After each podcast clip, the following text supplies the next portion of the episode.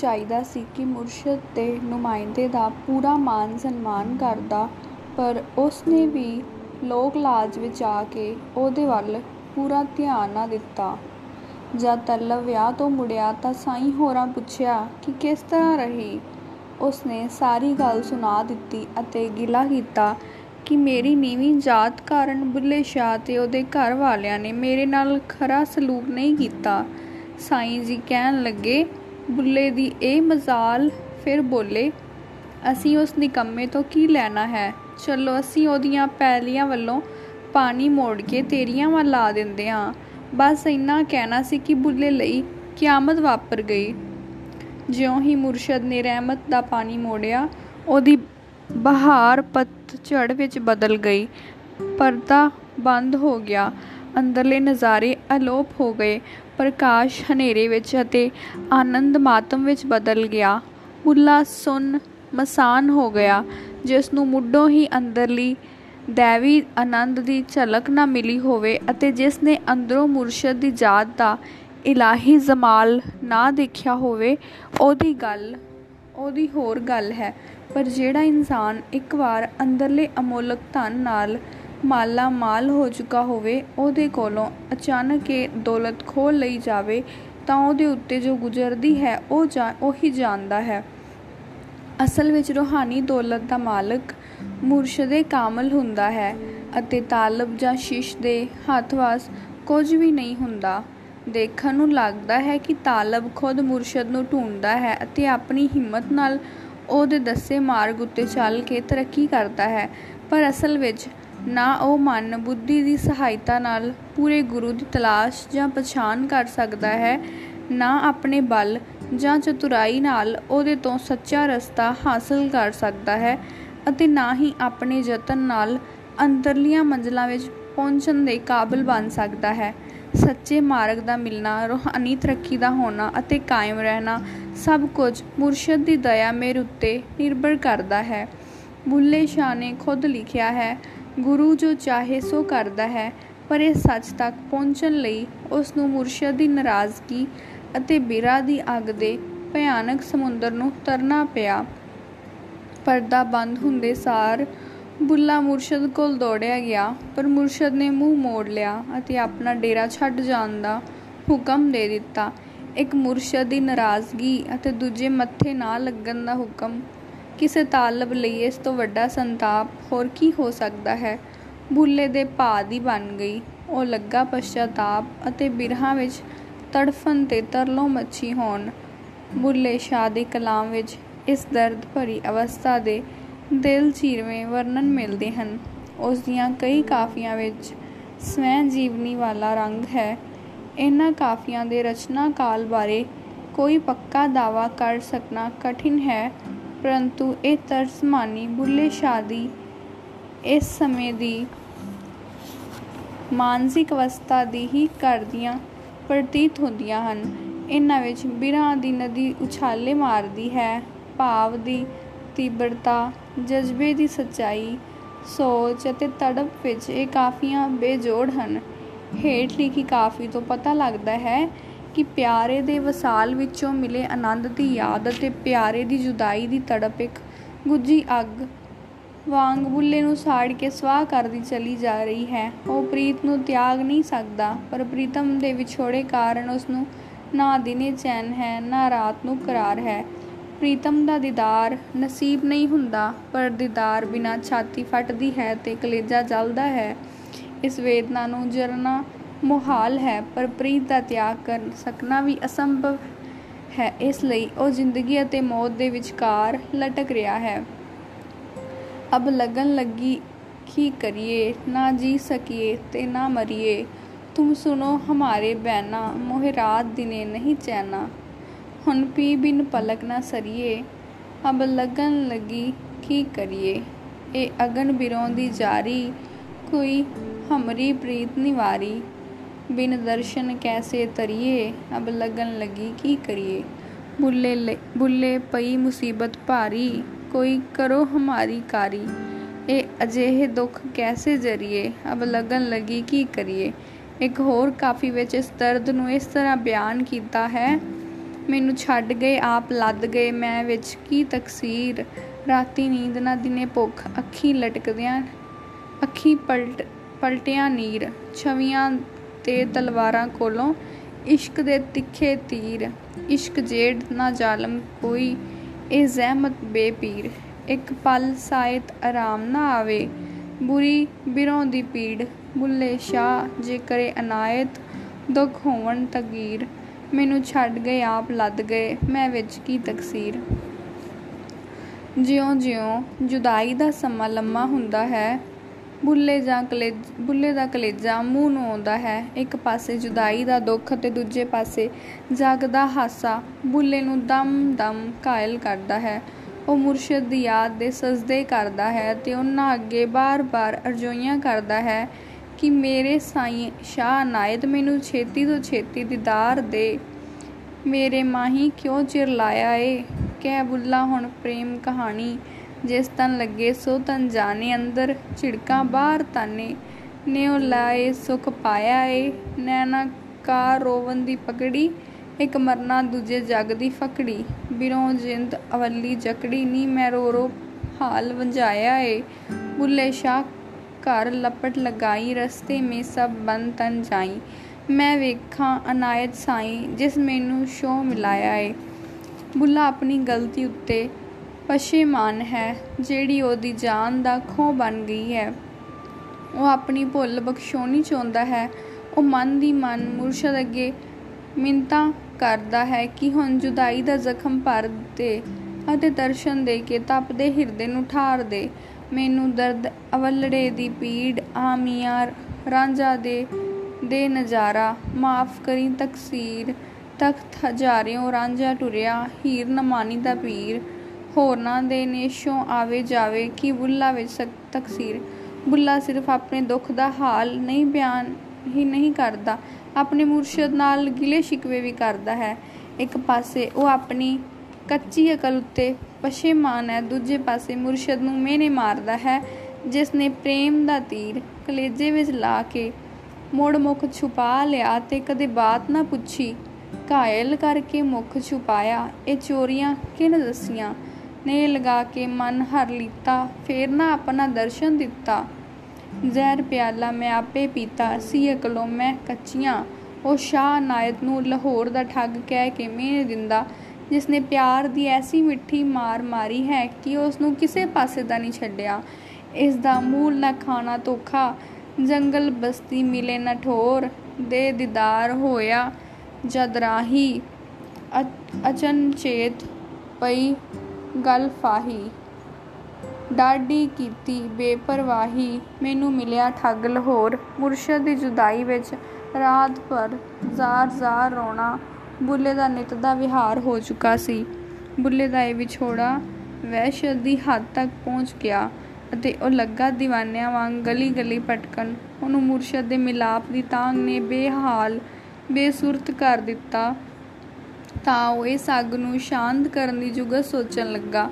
ਉਹਨੂੰ ਪਤਾ ਸੀ ਕਿ ਉਹਦਾ ਮੁਰਸ਼ਦ ਸੰਗੀਤ ਦਾ ਦਿਲ ਦਾਦਾ ਹੈ। ਕਹਿੰਦੇ ਹਨ ਕਿ ਬੁੱਲੇ ਨੇ ਇਸਤਰੀ ਦਾ ਭੇਖ ਧਾਰ ਲਿਆ, ਸਾਰੰਗੀ ਫੜ ਲਈ ਅਤੇ ਕਿਸੇ ਗਾਉਣ ਵਾਲੀ ਪਾਸ ਜਾ ਟਿਕਾਣਾ ਕੀਤਾ। ਉਸ ਤੋਂ ਨੱਚਣਾ ਸਿੱਖਿਆ ਤੇ ਗਾਉਣ ਵਿੱਚ ਕਮਾਲ ਹਾਸਲ ਕੀਤਾ। ਜਦ ਬੁੱਲਾ ਇਸ ਕੰਮ ਵਿੱਚ ਨਿਪੁੰਨ ਹੋ ਗਿਆ, ਤਾਂ ਪਖੋਜੀ ਅਤੇ ਵਜੰਤਰੀਆਂ ਨੂੰ ਨਾਲ ਲੈ ਕੇ ਉਸ ਮਜ਼ਾਰ ਉੱਤੇ ਮੁਜਰਾ ਕਰਨ ਲਈ ਪਹੁੰਚ ਗਿਆ, ਜਿੱਥੇ ਸਲਾਨਾ ਉਰਸ ਅਤੇ ਹਜ਼ਰਤ ਸ਼ਾਹ ਅਨਾਇਤ ਵੀ ਗਏ ਹੋਏ ਸਨ। ਬਾਕੀ ਸਭ ਨੱਚਣ ਗਾਉਣ ਵਾਲੇ ਤਾਂ ਥੱਕ ਕੇ ਬਹਿ ਗਏ, ਪਰ ਬੁੱਲਾ ਵਜਦ ਵਿੱਚ ਵਾਹੋ ਵਾਹੀ, ਵਾਹੋ ਦਾਹੀ ਨੱਚੀ ਗਿਆ। ਬੁੱਲੇ ਦੀ ਆਵਾਜ਼ ਵਿੱਚ ਕਹਿਰਾਂ ਦਾ ਦਰਦ ਸੀ ਅਤੇ ਉਹ ਕਲੇਜੇ ਨੂੰ ਤੂੰ ਪਾਉਣ ਵਾਲੀ ਸੁਰ ਵਿੱਚ ਪੁਕਾਰਿਆ ਸੀ। ਕਹਿੰਦੇ ਹਨ ਕਿ ਬੁੱਲੇ ਨੇ ਉਸ ਸਮਾਂ, ਉਸ ਸਮੇਂ ਕਈ ਦਰਦ ਭਰੀਆਂ ਕਾਫੀਆਂ ਗਾਈਆਂ। ਅੰਤ ਨੂੰ ਉਹਦੇ ਸੋਜ ਨੂੰ ਦੇਖ ਕੇ ਮੁਰਸ਼ਦ ਦਾ ਦਿਲ ਪਸੀਜ ਗਿਆ। ਮੁਰਸ਼ਦ ਨੇ ਪ੍ਰਸੰਨ ਹੋ ਕੇ ਕਿਹਾ, ਓਏ, ਤੂੰ ਬੁੱਲਾ ਏ? ਬੁੱਲਾ ਦੌੜ ਕੇ ਮੁਰਸ਼ਦ ਦੇ ਕਦਮਾਂ ਉੱਤੇ ਟੈ ਪਿਆ ਤੇ ਅਥਰੂਆਂ ਨਾਲ ਡਲਕਦੀਆਂ ਅੱਖਾਂ ਨਾਲ ਕਹਿਣ ਲੱਗਾ, ਹਜੂਰ ਬੁੱਲਾ ਨਹੀਂ, ਭੁੱਲਾ ਹਾਂ। ਮੁਰਸ਼ਦ ਕਦੇ ਵੀ ਤਾਲਬ ਬਾਰੇ ਬੇਖਬਰ ਨਹੀਂ ਹੁੰਦਾ। ਜਦ ਦੇਖਿਆ ਕਿ ਪਛਤਾਪ ਅਤੇ ਜੁਦਾਈ ਦੀ ਅੱਗ ਨੇ ਬੁੱਲੇ ਨੂੰ ਤਾਕ ਕੇ ਸ਼ੁੱਧ ਕੁੰਦਨ ਬਣਾ ਦਿੱਤਾ ਹੈ ਤਾਂ ਉਹਦੀ ਤਕਸੀਰ ਬਖਸ਼ ਦਿੱਤੀ ਅਤੇ ਉਹਨੂੰ ਮੁੜ ਛਾਤੀ ਨਾਲ ਲਾ ਲਿਆ। ਹਜ਼ੂਰ ਬਾਬਾ ਸਾਵਣ ਸਿੰਘ ਜੀ ਫਰਮਾਇਆ ਕਰਦੇ ਸਨ ਕਿ ਮੁਰਸ਼ਦ ਕਾਮਲ ਨੇ ਬੁੱਲੇ ਸ਼ਾਹ ਨੂੰ ਬਿਰਾਂ ਦੀ ਅਗਨੀ ਪ੍ਰੀਖਿਆ ਵਿੱਚੋਂ ਇਸ ਲਈ ਲੰਘਾਇਆ ਕਿ ਉਹ ਚਾਹੁੰਦੇ ਸਨ ਕਿ ਜਿਸ ਹਿਰਦੇ ਵਿੱਚ ਕੁੱਲ ਮਾਲਕ ਦੇ ਸੱਚੇ ਇਸ਼ਕ ਤੇ ਉਹਦੇ ਕਲਮੇ ਜਾਂ ਸ਼ਬਦ ਦੀ ਅਮੋਲਕ ਦਾਤ ਨੇ ਘਰ ਕਰਨਾ ਹੈ, ਉਹਦਾ ਉਹ ਹਿਰਦਾ ਵੀ ਪੱਕ ਕੇ ਉਸ ਦੌਲਤ ਨੂੰ ਸੰਭਾਲਣ ਦੇ ਕਾਬਲ ਬਣ ਜਾਵੇ। ਫਿਰ ਕੀ ਸੀ? ਰਹਿਮਤ ਦੇ ਬੰਦ ਚਸ਼ਮੇ ਦੁਬਾਰਾ ਵਗ ਪਏ। ਬੁੱਲੇ ਦੀ ਸੁੱਕੀ ਕਿਆਰੀ ਨੂੰ ਮੁੜ ਪਾਣੀ ਲੱਗ ਗਿਆ। ਉਹਦੀ ਗੁਲਜ਼ਾਰ ਮੁੜ ਟੈਕ ਪਈ ਅਤੇ ਇਸ ਵਿੱਚ ਰਸ ਤੇ ਆਨੰਦ ਦੀ ਸੁਗੰਧੀ ਦੇ ਫੁਹਾਰੇ ਛੁੱਟ ਪਏ। ਕਾਨੂੰਨੇ ਇਸ਼ਕ ਦਾ ਕਰਤਾ ਲਿਖਦਾ ਹੈ ਕਿ ਮੁਰਸ਼ਦ ਬੁੱਲੇ ਨੂੰ ਛਾਤੀ ਨਾਲ ਲਾ ਕੇ ਆਪਣੇ ਨਾਲ ਲੈ ਗਏ ਤੇ ਉਹਨੂੰ ਦਿਨ ਰਾਤ ਵਸਲ ਦੇ ਜਾਮ ਪਿਉਣ ਲੱਗੇ। ਬੁੱਲੇ ਦੀ ਰੂਹ ਮੁਰਸ਼ਦ ਦੀ ਰੂਹ ਦੇ ਰੰਗ ਵਿੱਚ ਰੰਗੀ ਗਈ ਅਤੇ ਦੋਹਾਂ ਵਿੱਚ ਕੋਈ ਭਿੰਨ ਭੇਦ ਨਾ ਰਿਹਾ। ਬੁੱਲੇ ਦੀ ਇੱਕ ਕਾਫੀ ਉਹਦੀ ਜਨਾ ਫਨਾ ਫਿਲ ਸ਼ੇਖ ਦੀ ਇਸ ਅਵਸਥਾ ਦੀ ਸੁੰਦਰ ਤਰਜਮਾਨੀ ਕਰਦੀ ਹੈ। ਰਾਂਝਾ ਰਾਂਝਾ ਕਰਦੀ, ਨੀ ਮੈਂ ਆਪੇ ਰਾਂਝਾ ਹੋਈ, ਸੱਦੋ ਨੀ ਮੈਨੂੰ ਧੀਦੋ, ਰਾਂਝਾ ਹੀਰ ਨਾ ਆਖੇ ਕੋਈ। ਰਾਂਝਾ ਮੈਂ ਵਿੱਚ, ਮੈਂ ਰਾਂਝੇ ਵਿੱਚ ਹੋਰ ਖਿਆਲ ਨਾ ਕੋਈ। ਮੈਂ ਨਹੀਂ ਉਹ ਆਪ ਹੈ ਆਪਣੀ, ਆਪ ਕਰੇ ਦਿਲ ਜੋਈ। ਹੱਥ ਖੁੰਡੀ ਮੇਰੇ ਅੱਗੇ, ਮੰਗੂ ਮੋਢੇ ਪੂਰਾ ਲੋਈ। ਬੁੱਲਾ ਹੀਰ ਸਲੇਟੀ ਵੇਖੋ, ਕਿੱਥੇ ਜਾ ਖਲੋਈ ਮੁਰਸ਼ਦ ਅੱਲਾ ਤਾਲਾ ਨਾਲ ਅਭੇਦ ਹੁੰਦਾ ਹੈ। ਇਸ ਲਈ ਮੁਰਸ਼ਦ ਨਾਲ ਅਭੇਦਤਾ ਹੀ ਅੱਲਾ ਨਾਲ ਅਭੇਦਤਾ ਵਿੱਚ ਬਦਲ ਜਾਂਦੀ ਹੈ। ਇਸ ਅਵਸਥਾ ਨੂੰ ਬੁੱਲੇ ਸ਼ਾਹ ਨੇ ਤੂੰ ਹੈ ਮੈਂ ਨਹੀਂ ਵੇ ਸਜਣਾ ਤੂੰ ਹੈ ਮੈਂ ਨਹੀਂ ਅਤੇ ਪੀਆ ਪੀਆ ਕਰਤੇ ਹਮੀ ਪੀਆ ਹੋਏ। ਅਬ ਪੀਆ ਕਿਸ ਨੂੰ ਕਹੀਏ? ਕਹਿ ਕੇ ਬਿਆਨ ਕੀਤਾ ਹੈ। ਇਸ ਅਵਸਥਾ ਵਿੱਚ ਪਹੁੰਚ ਕੇ ਦਵੈਤ ਦਾ ਭਰਮ ਦੂਰ ਹੋ ਜਾਂਦਾ ਹੈ ਤੇ ਹਰ ਪਾਸੇ ਇੱਕ ਕਾਦਰ ਦਾ ਜਲਵਾ ਦਿਖਾਈ ਦਿੰਦਾ ਹੈ। ਬੁੱਲੇ ਸ਼ਾਹ ਕਹਿੰਦਾ ਹੈ ਕਿ ਮੈਂ ਕੁੱਲ ਮਾਲਕ ਦੇ ਪ੍ਰੇਮ ਦੇ ਰੰਗ ਵਿੱਚ ਇਸ ਤਰ੍ਹਾਂ ਗਰਕ ਹੋ ਗਿਆ ਹਾਂ ਕਿ ਆਪਾ ਭਾਵ ਜਾਂ ਹਉਮੈ ਬਿਲਕੁਲ ਖਤਮ ਹੋ ਗਈ ਹੈ। ਮੈਨੂੰ ਜਿਸਮ ਦੇ ਪਰਦੇ ਪਿੱਛੇ ਲੁਕੇ ਆਪਣੇ ਅਸਲ ਆਪ ਦਾ ਇਲਮ ਹੋ ਗਿਆ ਹੈ। ਹੁਣ ਮੈਨੂੰ ਕੁੱਲ ਆਲਮ ਵਿੱਚ ਇੱਕੋ ਪਿਆ ਦਾ ਨੂਰ ਦਿਖਾਈ ਦਿੰਦਾ ਹੈ। ਮੇਰੇ ਲਈ ਸਾਰੇ ਆਪਣੇ ਹੋ ਗਏ ਹਨ। ਕੋਈ ਵੀ ਪਰਾਇਆ ਨਹੀਂ ਰਿਹਾ। अब हम गुम हुए प्रेम नगर के शहर अपने आप को सोध रहा हूँ ना सिर हाथ ना पैर खुद ही खोई अपना पद चीता तब होई गल खैर लथे तगड़े पहले कर थी कौन करे निर्वैर बुल्ले शाह है दोई जहानी ਕੋਈ ਨਾ ਦਿਸਦਾ ਗੈਰ ਇਸ ਏਕਤਾ ਵਿੱਚ ਹਿੰਦੂ ਮੁਸਲਮਾਨ ਬੁਰੇ ਭਲੇ ਦੇ ਸਭ ਝੇੜੇ ਮੁੱਕ ਗਏ ਅਤੇ ਬੁੱਲੇ ਨੂੰ ਸਭ ਸਾਧ ਹੀ ਸਾਧ ਨਜ਼ਰ ਆਉਣ ਲੱਗ ਪਏ ਇਸ ਲਈ ਕੋਈ ਵੀ ਚੋਰ ਜਾਂ ਉਪਰਾ ਨਾ ਰਿਹਾ। ਸਭ ਸਾਧ ਕਹੋ, ਕੋਈ ਚੋਰ ਨਹੀਂ, ਹਰ ਘਟ ਵਿੱਚ ਆਪ ਸਮਾਇਆ ਹੈ। ਟੁਕ ਬੂਝ ਕੌਣ ਛੁਪਾਇਆ ਹੈ? ਇਸ ਅਵਸਥਾ ਨੂੰ ਪਾ ਕੇ ਬੁੱਲਾ ਪ੍ਰੇਮ ਖਿਮਾ ਤੇ ਦਇਆ ਦੀ ਮੂਰਤ ਬਣ ਗਿਆ। ਉਹ ਸਮਦਰਸ਼ੀ ਬਣ ਗਿਆ ਤੇ ਦੋਸਤ ਦੁਸ਼ਮਣ ਚੰਗੇ ਮੰਦੇ, ਮੁਸਲਮਾਨ, ਹਿੰਦੂ ਸਭ ਨਾਲ ਇੱਕੋ ਜਿਹਾ ਪ੍ਰੇਮ ਕਰਨ ਲੱਗ ਪਿਆ। ਉਸ ਦੀ ਜ਼ਿੰਦਗੀ ਦੀ ਇੱਕ ਘਟਨਾ ਬੁੱਲੇ ਸ਼ਾਹ ਦੀ ਇਸ ਅਵਸਥਾ ਨੂੰ ਬਹੁਤ ਸੁੰਦਰ ਢੰਗ ਨਾਲ ਬਿਆਨ ਕਰਦੀ ਹੈ। ਕਹਿੰਦੇ ਹਨ ਕਿ ਇੱਕ ਵਾਰੀ ਬੁੱਲੇ ਸ਼ਾਹ ਹੋਰੀ ਆਪਣੇ ਹੁਜਰੇ ਵਿੱਚ ਬੈਠੇ ਬੰਦਗੀ ਕਰ ਰਹੇ ਸਨ। ਰਮਜ਼ਾਨ ਦਾ ਮਹੀਨਾ ਸੀ। ਉਹਨਾਂ ਦੇ ਕੁਝ ਮੁਰੀਦ ਬਾਹਰ ਬੈਠੇ ਗਾਜਰਾਂ ਖਾ ਰਹੇ ਸਨ। ਕੋਲੋਂ ਕੁਝ ਰੋਜ਼ਦਾਰ ਮੁਸਲਮਾਨ ਲੰਗੇ ਇੱਕ ਫਕੀਰ ਦੇ ਤਕੀਏ ਉੱਤੇ। ਮੋਮਨਾ ਨੂੰ ਰੋਜ਼ਾ ਭੰਗ ਕਰਦਿਆਂ ਵੇਖੀ ਕੇ ਖਿੰਝ ਕੇ ਬੋਲੇ, ਤੁਹਾਨੂੰ ਸ਼ਰਮ ਨਹੀਂ ਆਉਂਦੀ? ਰਮਜ਼ਾਨ ਦੇ ਮਹੀਨੇ ਵਿੱਚ ਚਰੀ ਜਾਂਦੇ ਹੋ। ਉਹ ਵੀ ਇੱਕ ਫਕੀਰ ਦੇ ਤਕੀਏ ਉੱਤੇ? ਮੁਰੀਦਾਂ ਨੇ ਕਿਹਾ, ਭਾਈ ਮੋਮਨੋ, ਆਪਣਾ ਰਾਹ ਫੜੋ। ਸਾਨੂੰ ਭੁੱਖ ਲੱਗੀ ਏ ਤਾਈਓ ਤਾਂ ਖਾ ਰਹੇ ਹਾਂ। ਮੋਮਨਾ ਨੂੰ ਸ਼ੱਕ ਹੋਇਆ, ਸ਼ਾਇਦ ਇਹ ਮੁਸਲਮਾਨ ਨਾ ਹੋਣ। ਉਹਨਾਂ ਪੁੱਛਿਆ, ਓਏ, ਤੁਸੀਂ ਹੋ ਕੌਣ? ਉਹਨਾਂ ਨੇ ਕਿਹਾ, ਮੁਸਲਮਾਨ ਆ, ਪਰ ਕੀ ਮੁਸਲਮਾਨਾਂ ਨੂੰ ਭੁੱਖ ਨਹੀਂ ਲੱਗਦੀ? ਮੋਮਨਾ ਨੇ ਫਿਰ ਵਰਜਿਆ। ਮੁਰੀਦ ਫਿਰ ਵੀ ਨਾ ਮੁੜੇ। ਮੋਮਨ ਜੋ ਘੋੜਿਆਂ ਦੇ ਸਵਾਰ ਸਨ, ਹੇਠਾਂ ਉਤਰ ਪਏ ਤੇ ਮਰੀਦਾਂ ਦੇ ਹੱਥੋਂ ਜੋ ਗਾਜਰਾਂ ਖੋ ਖੋ ਕੇ ਵਗਾ ਮਾਰੀਆਂ ਤੇ ਇੱਕ ਦੋ ਤੱਫੇ ਵੀ ਜੜ ਦਿੱਤੇ। ਮੁੜਨ ਲੱਗੇ ਤਾਂ ਉਹਨਾਂ ਨੂੰ ਇਹ ਖਿਆਲ ਆਇਆ ਕਿ ਇਹਨਾਂ ਦਾ ਪੀਰ ਵੀ ਇਹੋ ਜਿਹਾ ਹੀ ਹੋਣਾ ਹੈ। ਜਿਉ ਜੇ ਕੁਝੇ ਉਹ ਜੇ ਆਲੇ। ਪਰ ਚੱਲੋ, ਉਹਨਾਂ ਨੂੰ ਤਾਂ ਪੁੱਛਾਈਏ ਕਿ ਮਰੀਦਾਂ ਨੂੰ ਕਿਹੋ ਜਿਹੀ ਮਤ ਦਿੱਤੀ ਉਹ? ਹੁਜਰੇ ਵਿੱਚ ਜਾ ਕੇ ਬੋਲੇ, ਓਏ, ਤੂੰ ਕੌਣ ਏ? ਬੁੱਲਾ ਜੋ ਅੱਖਾਂ ਮੀਟੀ ਬੈਠਾ ਸੀ, ਉਸਨੇ ਬਾਹਾਂ ਉੱਚੀਆਂ ਕਰਕੇ ਹੱਥ ਹਿਲਾ ਦਿੱਤੇ। ਉਹਨਾਂ ਫਿਰ ਪੁੱਛਿਆ, ਓਏ, ਬੋਲਦਾ ਨਹੀਂ, ਕੌਣ ਹੁੰਨਾ ਏ?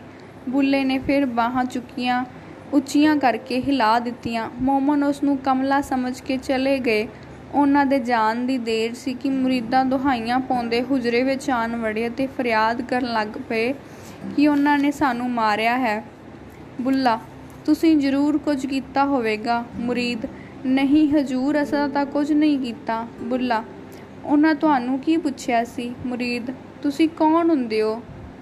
ਅਸਾਂ ਕਿਹਾ ਅਸੀਂ ਮੁਸਲਮਾਨ ਹੁੰਨੇ ਆ? ਬੁੱਲਾ, ਬਸ ਬੱਚੂ, ਕੁਝ ਬਣੇ ਹੋ ਤਾਂ ਮਾਰ ਖਾਦੀ ਜੇ, ਅਸੀਂ ਕੁਝ ਵੀ ਨਹੀਂ ਬਣੇ। ਸਾਨੂੰ ਕਿਸੇ ਕੁਝ ਵੀ ਨਹੀਂ ਕਿਹਾ।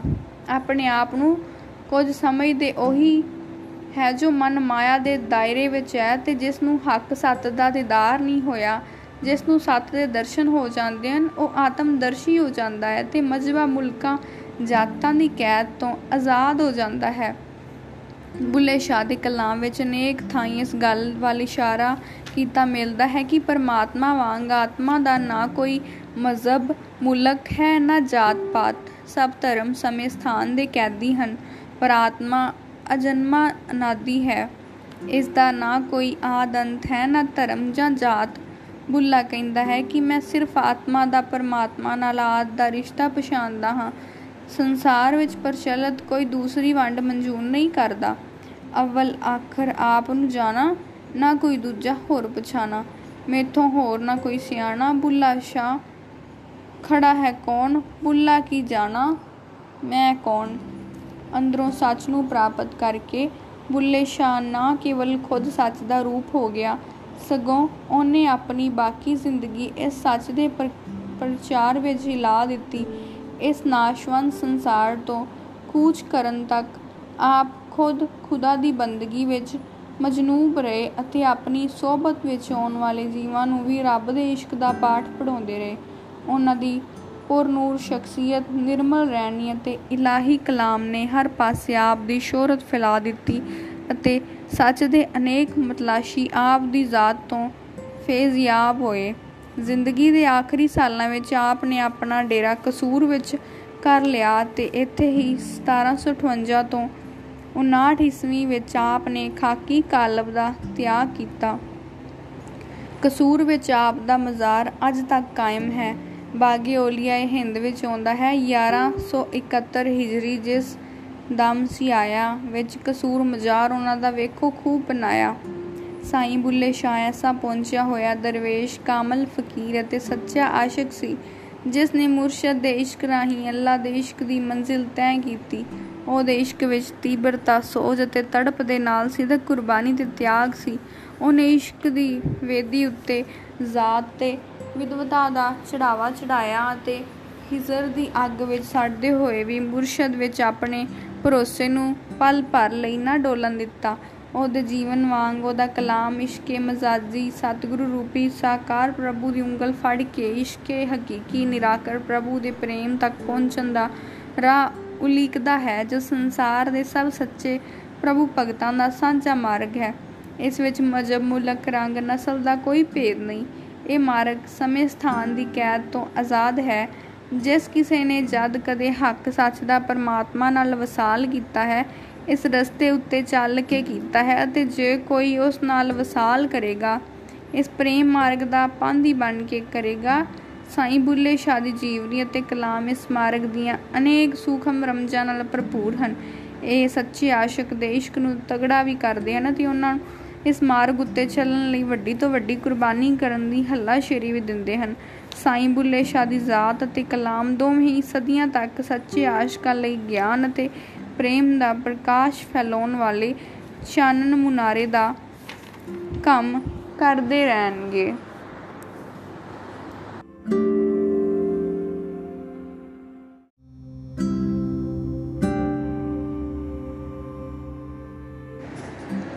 ਬੰਧਨ ਮੁਕਤੀ ਦਾ ਸਾਧਨ, ਰੱਬ ਦਾ ਇਸ਼ਕ। ਪੱਤੀਆਂ ਲਿਖਾਂ ਮੈਂ ਸ਼ਾਮ ਨੂੰ, ਪੀਆ ਮੈਨੂੰ ਨਜ਼ਰ ਨਾ ਆਵੇ। ਆਂਗਨ ਬਣਾ ਡਰਾਵਨਾ ਕਿਤ ਵਿਦ ਰਹਿਣ ਵਿਹਾਵੇ। ਕਾਗਜ਼ ਕਰੂੰ ਲਿਖ ਦਾਮਨੇ ਨੈਣ ਆਂਸੂ ਲਾਉਂ ਬਿਰਹੋਂ ਜਾਰੀ ਹੋਂ ਜਰੀ, ਦਿਲ ਫੂਕ ਜਲਾਉਂ ਮਨ ਮਾਇਆ ਦੇ ਬੰਧਨਾਂ ਵਿੱਚ ਕੈਦ ਜੀਵ, ਇਹਨਾਂ ਤੋਂ ਆਜ਼ਾਦ ਕਿਵੇਂ ਹੋਵੇ? ਮੌਲਾਨਾ ਆਜ਼ਾਦ ਰੁਬਈਏ ਆਤੇ ਸਰਮਦ ਦੀ ਭੂਮਿਕਾ ਵਿੱਚ ਲਿਖਦੇ ਹਨ ਕਿ ਮਾਦੀ ਬੰਧਨਾਂ ਵਿੱਚ ਜਕੜਿਆ ਇਨਸਾਨ ਇਧਰੋਂ ਟੁੱਟ ਨਹੀਂ ਸਕਦਾ, ਜਦ ਤੱਕ ਇਹਦੇ ਦਿਲ ਉੱਤੇ ਕੋਈ ਕਰਾਰੀ ਸੱਟ ਨਾ ਲੱਗੇ। ਸ਼ਾਇਦ ਉੱਤੇ ਬੈਠੀ ਮੱਖੀ ਬਿਨਾਂ ਉਡਾਇਆ ਨਹੀਂ ਉੱਡਦੀ। ਜਦ ਤੱਕ ਇਨਸਾਨ ਦਾ ਦਿਲ ਚੋਟ ਨਾ ਖਾਵੇ, ਇਹ ਦੁਨੀਆ ਦੀਆਂ ਲਜ਼ਤਾਂ ਨੂੰ ਨਹੀਂ ਛੱਡਦਾ। ਇਹ ਚੋਟ ਸਿਰਫ ਇਸ਼ਕ ਦੇ ਹੱਥੋਂ ਲੱਗ ਸਕਦੀ ਹੈ। ਇਸ਼ਕ ਦੇ ਫਰਿਸ਼ਤੇ ਦੀਆਂ ਬਾਹਾਂ ਵਿੱਚ ਉਹ ਜ਼ਬਰਦਸਤ ਤਾਕਤ ਹੈ ਕਿ ਉਹਦੀ ਤਲਵਾਰ ਦਾ ਪਹਿਲੀ ਵਾਰ ਹੀ ਲਹੂ ਦੀਆਂ ਤਾਰਾਂ ਦੇ ਰਿਸ਼ਤੇ ਅਤੇ ਦੁਨਿਆਵੀ ਖਿੱਚ ਦੀਆਂ ਜੰਜੀਰਾਂ ਟੁਕੜੇ ਟੁਕੜੇ ਕਰ ਦਿੰਦਾ ਹੈ। ਆਪ ਪ੍ਰਸਿੱਧ ਸੂਫੀ ਅਤਾਰ ਦੇ ਹਵਾਲੇ ਨਾਲ ਕਹਿੰਦੇ ਹਨ ਕਿ ਕਾਫਰ ਨੂੰ ਕੁਫਰ ਅਤੇ ਮੂਮਨ ਨੂੰ ਦੀਨ ਮੁਬਾਰਕ ਹੋਵੇ।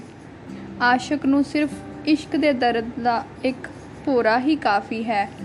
ਕੁਫਰ ਕਾਫਰ ਰਵ ਦੀਨ ਦਿਦਾਰ ਰਾ ਜਰਰਾ ਏ ਦਰਦੇ ਦਿਲ ਅਤਾਰਾ ਕਾਮਲ ਪੀਰਾਂ ਫਕੀਰਾਂ, ਸੰਤਾਂ ਮਹਾਤਮਾ ਨੇ ਇਨਸਾਨੀ ਜ਼ਿੰਦਗੀ ਦਾ ਇਹ ਬੁਨਿਆਦੀ ਭੇਦ ਖੋਲ੍ਹਿਆ ਹੈ ਕਿ ਸੰਸਾਰ ਅਤੇ ਇਸ ਦੇ ਵਸਤਾਂ ਪਦਾਰਥਾਂ ਦਾ ਪਿਆਰ ਇਨਸਾਨ ਨੂੰ ਸੰਸਾਰ ਅਤੇ ਆਵਾਗਮਨ ਦੇ ਚੱਕਰ ਨਾਲ ਬੰਨਦਾ ਹੈ ਪਰ ਪਰਮਾਤਮਾ ਅਤੇ ਉਸ ਦੇ ਨਾਮ ਦਾ ਪਿਆਰ ਉਸ ਨੂੰ ਇਹਨਾਂ ਬੰਧਨਾਂ ਤੋਂ ਛੁਡਾ ਕੇ ਪਰਮਾਤਮਾ ਨਾਲ ਮਿਲਾਉਂਦਾ ਹੈ।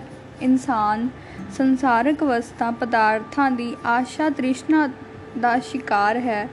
ਸੰਤਾਨ, ਧਨ, ਪਦਵੀ, ਹਕੂਮਤ ਆਦ ਹਰ ਤਰ੍ਹਾਂ ਦੀ ਸੰਸਾਰਿਕ ਤ੍ਰਿਸ਼ਨਾ ਦਾ ਛੋਟਾ ਜਿਹਾ ਬੀਜ ਇੱਕ ਵੱਡੇ ਬਿਰਛ ਨੂੰ ਜਨਮ ਦਿੰਦਾ ਹੈ। ਹਰ ਤ੍ਰਿਸ਼ਨਾ ਦੇ ਪੂਰੇ ਹੋਣ ਲਈ ਦੁੱਖਾਂ, ਮੁਸੀਬਤਾਂ ਦੇ ਲੰਮੇ ਸੰਘਰਸ਼ ਵਿੱਚੋਂ ਲੰਘਣਾ ਪੈਂਦਾ ਹੈ। ਅਧੂਰੀ ਰਹਿ ਗਈ ਖਾਹਿਸ਼ ਅਨੇਕਾਂ ਕਲੇਸ਼ਾਂ ਤੇ ਚਿੰਤਾਵਾਂ ਦੇ ਖੂਹ ਵਿੱਚ ਧੱਕਾ ਦਿੰਦੀ ਹੈ ਅਤੇ ਪੂਰੀ ਹੋਈ ਖਾਹਿਸ਼ ਅਨੇਕਾਂ ਤਰ੍ਹਾਂ ਦੇ ਬੰਧਨਾਂ ਅਤੇ ਜ਼ਿੰਮੇਵਾਰੀਆਂ ਨੂੰ ਜਨਮ ਦਿੰਦੀ ਹੈ। ਹਰ ਤ੍ਰਿਸ਼ਨਾ ਵਿੱਚੋਂ ਹੋਰ ਅਨੇਕ ਤ੍ਰਿਸ਼ਨਾਵਾਂ ਪੁੰਗਰਦੀਆਂ ਹਨ, ਜੋ ਇਨਸਾਨ ਨੂੰ ਬੁਰੀ ਤਰ੍ਹਾਂ ਸੰਸਾਰ ਨਾਲ ਬੰਨ੍ਹ ਦਿੰਦੀਆਂ ਹਨ। ਨਤੀਜਾ ਇਹ ਹੁੰਦਾ ਹੈ ਕਿ ਮਨੁੱਖੀ ਮਨ ਵਿੱਚ ਸਦਾ ਐਸਾ ਵਿਕਰਾਲ ਜਵਾਰ ਭਾਟੇ ਉੱਠਦੇ ਰਹਿੰਦੇ ਹਨ ਕਿ ਇਨਸਾਨ ਨੂੰ ਪਲ ਭਰ ਲਈ ਸੱਚੀ ਸ਼ਾਂਤੀ ਨਸੀਬ ਨਹੀਂ ਹੁੰਦੀ।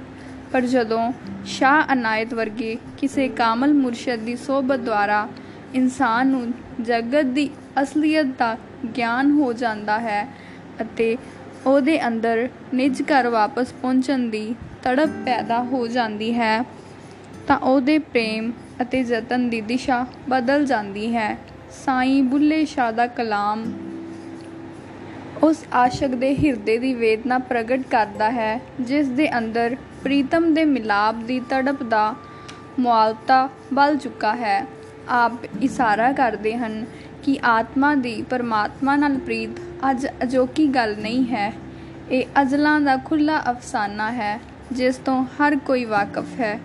ਜਿਉਂ ਹੀ ਜੀਵ ਦੇ ਅੰਦਰ ਰੱਬ ਨਾਲ ਮਿਲਾਪ ਦੀ ਸੁੱਤੀ ਹੋਈ ਪ੍ਰੀਤ ਜਾਗਦੀ ਹੈ, ਉਹਦੇ ਲਈ ਜੁਦਾਈ ਦੀ ਤਪਸ਼ ਸਹਾਰਨੀ ਕਠਿਨ ਹੋ ਜਾਂਦੀ ਹੈ। ਹਿਜਰ ਦੀ ਅੱਗ ਤਨ ਨੂੰ ਤਪਾਉਂਦੀ ਹੈ, ਜਿਗਰ ਨੂੰ ਸਲਦੀ ਹੈ ਅਤੇ ਤਪਦੇ ਕੜਾਹੇ ਵਿੱਚ ਪਾ ਪਾ ਕੇ ਤਲਦੀ ਹੈ। ਇੱਕ ਅਵਲੜਾ ਦਰਦ ਕਲੇਜੇ ਵਿੱਚ ਬੈਠ ਜਾਂਦਾ ਹੈ। ਪਿਰਹਾਂ ਦੀਆਂ ਲਾਟਾਂ ਦਿਨੋ ਦਿਨ ਉੱਚੀਆਂ ਹੁੰਦੀਆਂ ਜਾਂਦੀਆਂ ਹਨ। ਇੱਕ ਰਾਂਝਾ ਮੈਨੂੰ ਲੋੜੀਂਦਾ ਕੁਨ ਫੈਕੁਨ ਅੱਗ ਦੀਆਂ ਲੱਗੀਆਂ, ਨਿਉ ਨਾ ਲਗੜਾ ਚੋਰੀ ਦਾ, ਨੀ ਮੈਨੂੰ ਲਗੜਾ ਇਸ਼ਕ ਅਵਲੜਾ, ਰੋਜ਼ ਅਜ਼ਲ ਦਾ। ਵਿੱਚ ਕੜਾਈ ਤਲ ਤਲ ਪਾਵੇ ਤਲਿਆਂ ਨੂੰ ਚਾ ਤਲਦਾ ਮਾਇਆ ਨੂੰ ਇਹ ਵਲ ਵਲ ਮਾਰੇ, ਵਲਿਆਂ ਨੂੰ ਚਾ ਵਲਦਾ ਕਿਆ ਜਾਣਾ ਕੋਈ ਚਿੰਗ ਕਖੀਏ, ਨਿਤ ਸੂਲ ਕਲੇਜੇ ਜਲਦਾ ਤੀਰ ਜਿਗਰ ਵਿੱਚ ਲੱਗਾ ਇਸ਼ਕੋਂ, ਹਲਾਇਆ ਵੀ ਨਹੀਂ ਚਹਲਦਾ ਪੁੱਲਾ ਸ਼ਾਹ ਦਾ ਨਿਉ ਅਨੋਖਾ ਨਹੀਂ ਰਲਾਇਆ ਰਲਦਾ। ਸਾਈਂ ਹੋਰਾਂ ਦੀਆਂ ਕਾਫੀਆਂ, ਬੋੜੀ ਵੇ ਤਬੀਬਾ ਮੈਂਡੀ ਜਿੰਦ ਗਈਆਂ। ਤੁਸੀਂ ਕਰੋ ਅਸਾਡੀ ਕਾਰੀ, ਅਬ ਲੱਗਣ ਲੱਗੀ ਕਿਆ ਕਰੀਏ? ਮਿੱਤਰ ਪਿਆਰੇ ਕਾਰਨ ਨੀ, ਮੈਨੂੰ ਛੱਡ ਗਏ, ਆਪ ਲੱਦ ਗਏ। ਮੈਨੂੰ ਦਰਦ ਅਵਲੜੇ ਦੀ ਪੀੜ, ਆਦ ਬਿਰਹਾਂ ਦੇ ਰੰਗ ਨਾਲ ਭਰਪੂਰ ਹਨ। ਹੋਰ ਕੋਈ ਸੂਫੀ ਦਰਵੇਸ਼ਾਂ ਨੇ ਵੀ ਇਸ ਵਿਛੋੜੇ ਦੀ ਪੀੜ ਦੇ ਕਰੁਣਾ ਭਰੇ ਗੀਤ ਗਾਏ ਹਨ। ਮੌਲਾਨਾ ਰੂਮ ਆਪਣੀ ਮਸਨਵੀ ਨੂੰ ਸ਼ੁਰੂ ਹੀ ਆਤਮਾ ਦੀ ਵਿਛੋੜੇ ਦੀ ਦਰਦੋ ਪੁਕਾਰ ਨਾਲ ਕਰਦੇ ਹਨ। ਆਤਮਾ ਰੂਪੀ ਬੰਸੀ ਕਹਿੰਦੀ ਹੈ ਕਿ ਮੈਂ ਆਪਣੀ ਜੁਦਾਈ ਦੀ ਸ਼ਿਕਾਇਤ ਦੀ ਕਹਾਣੀ ਬਿਆਨ ਕਰ ਰਹੀ ਹਾਂ। ਜਦ ਤੋਂ ਮੈਂ ਜੰਗਲ ਆਪਣੇ ਅਸਲੇ ਤੋਂ ਵਿਛੜੀ ਹਾਂ, ਮੈਂ ਪਰੇਸ਼ਾਨ ਹਾਂ। ਜਿਸ ਕਿਸੇ ਨੂੰ ਵੀ ਉਹਦੇ ਅਸਲੇ ਤੋਂ ਵਿਛੋੜਿਆ ਜਾਂਦਾ ਹੈ। ਉਹਦੇ ਵਿੱਚ ਅਸਲੇ ਨਾਲ ਦੁਬਾਰਾ ਮਿਲਾਪ ਕਰਨ ਦੀ ਤੜਪ ਪੈਦਾ ਹੋ ਜਾਂਦੀ ਹੈ।